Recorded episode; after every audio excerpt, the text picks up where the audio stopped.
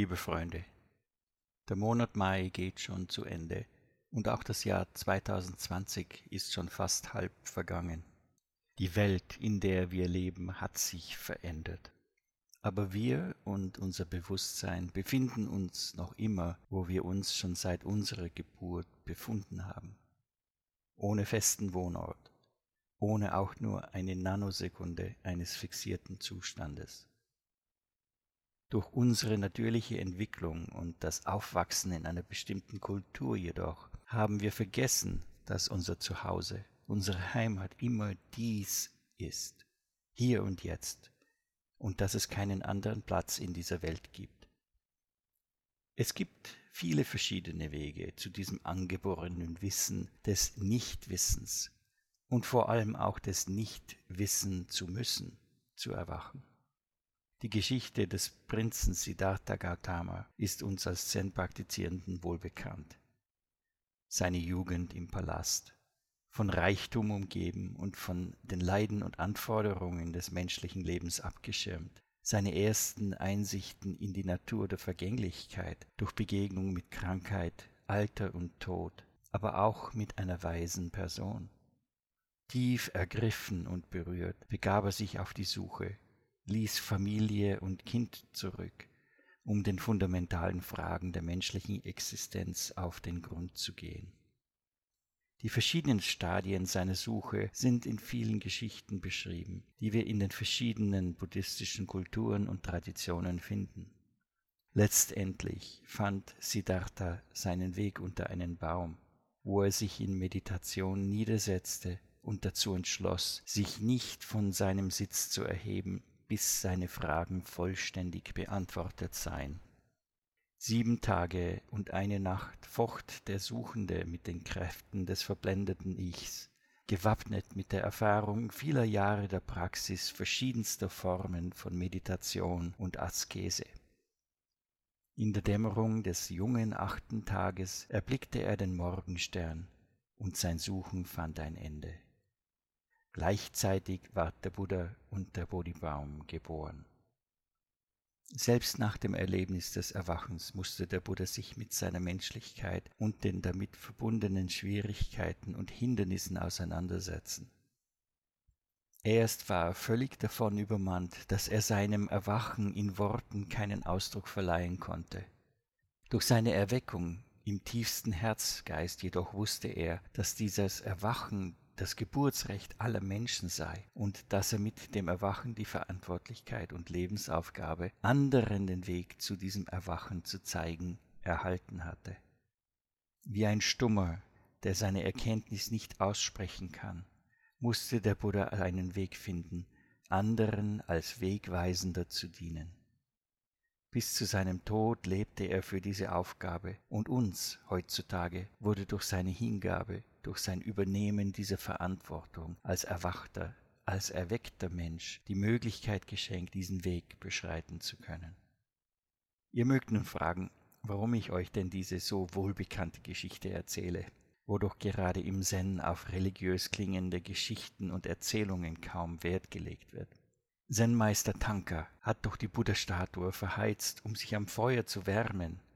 Umon Bunen Senji antwortete auf die Frage, was ist Buddha? Ein Scheißspatel.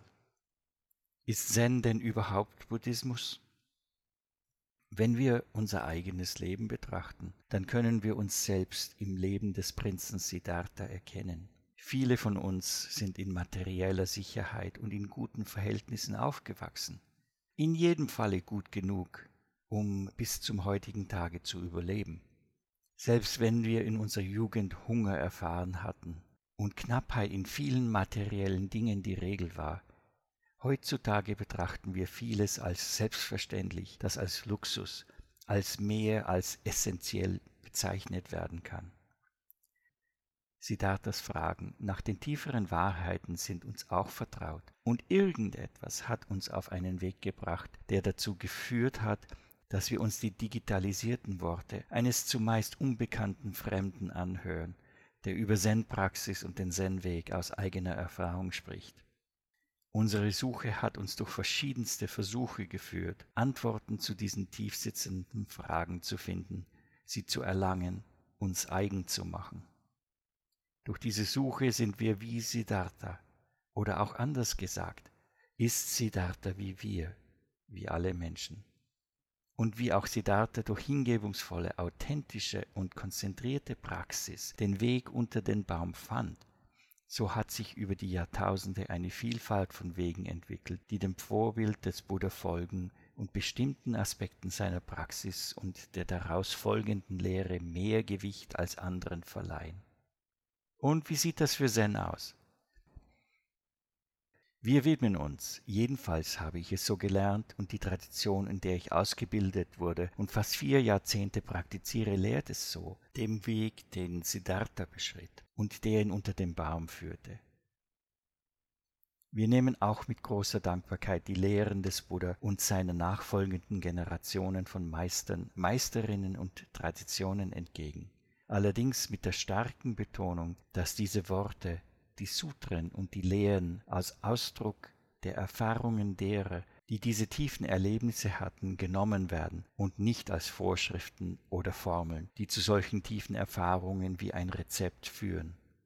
Gleichermaßen sind auch die Menschen unter uns, die als Lehrer, Lehrerinnen, Meister und Meisterinnen bezeichnet werden, auch nur Wegweiser und erfahrene Weggefährten, die durch die Verkörperung ihrer selbst errungenen Einsichten und durch das eigene Erwachen diese Funktion im Dienst des Erwachens aller Menschen ausüben.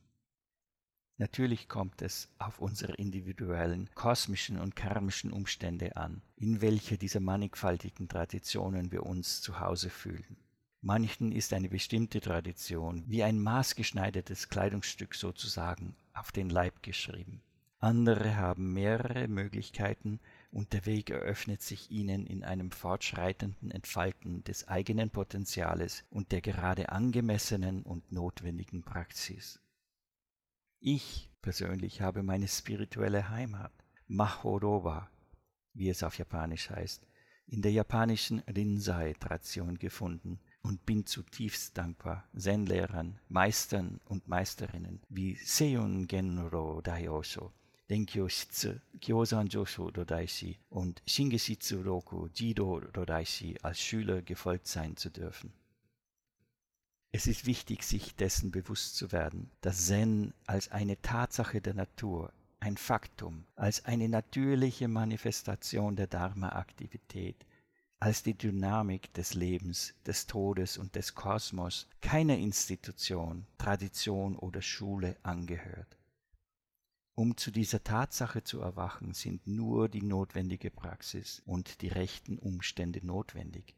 Und alle traditionelle Schulung, die ja auch vieles, das kulturspezifisch ist, mit sich trägt, ist auch nur ein Katalysator, der jenen, denen diese spezifische Schule zusagt, auf dem Weg weiterhilft. Warum spreche ich heute über all dieses? Wozu sind die vielen Worte da, wenn sie schlussendlich doch nur hohle, leblose Hüllen ohne innewohnende Bedeutung sind? Bitte betrachtet diese Nachricht als eine Einladung, euch mit diesem Weg eingehender zu beschäftigen, euren eigenen Weg zu finden.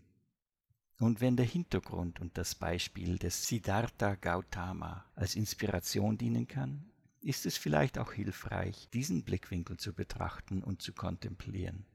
Solltet ihr auch in der Rinzai-Schule des Zen interessiert sein, die auf das neunte Jahrhundert und Meister Rinzai Gigen in Chinas Tang-Dynastie zurückgeht und die über Japan und Hakuin Ekaku Senji und seinen Nachfolgern in den Westen übertragen wurde, Sucht euch eine Rinzai-Zen-Gruppe und erfahrt eigenhändig, ob euch diese Schule mit ihren Traditionen und Methoden hilfreich sein kann. Es gibt viele Möglichkeiten, sei es das Bodhidharma-Sendo in Wien mit Seigaku Kigen Osho und dem wunderschönen Bergsendo auf der Hohen Wand, Hokuosan Sogenji in Asendorf im Norden Deutschlands in der Eintropfen-Zen-Linie oder auch das Bodhidharma Sendo Augsburg mit Hogen Osho und auch noch viele, viele mehr, die ich jetzt nicht alle aufzählen kann.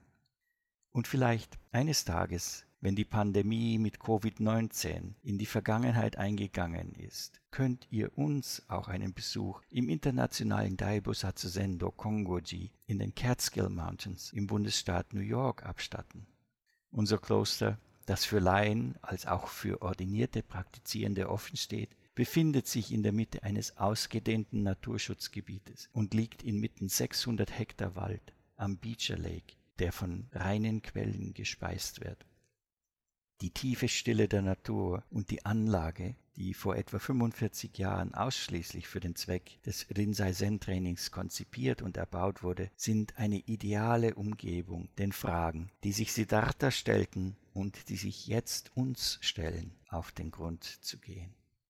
Solltet ihr Fragen haben, die ich beantworten kann, bitte schreibt mir via E-Mail.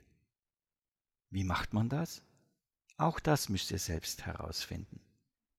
Ich wünsche euch Friede, Zufriedenheit und Gesundheit.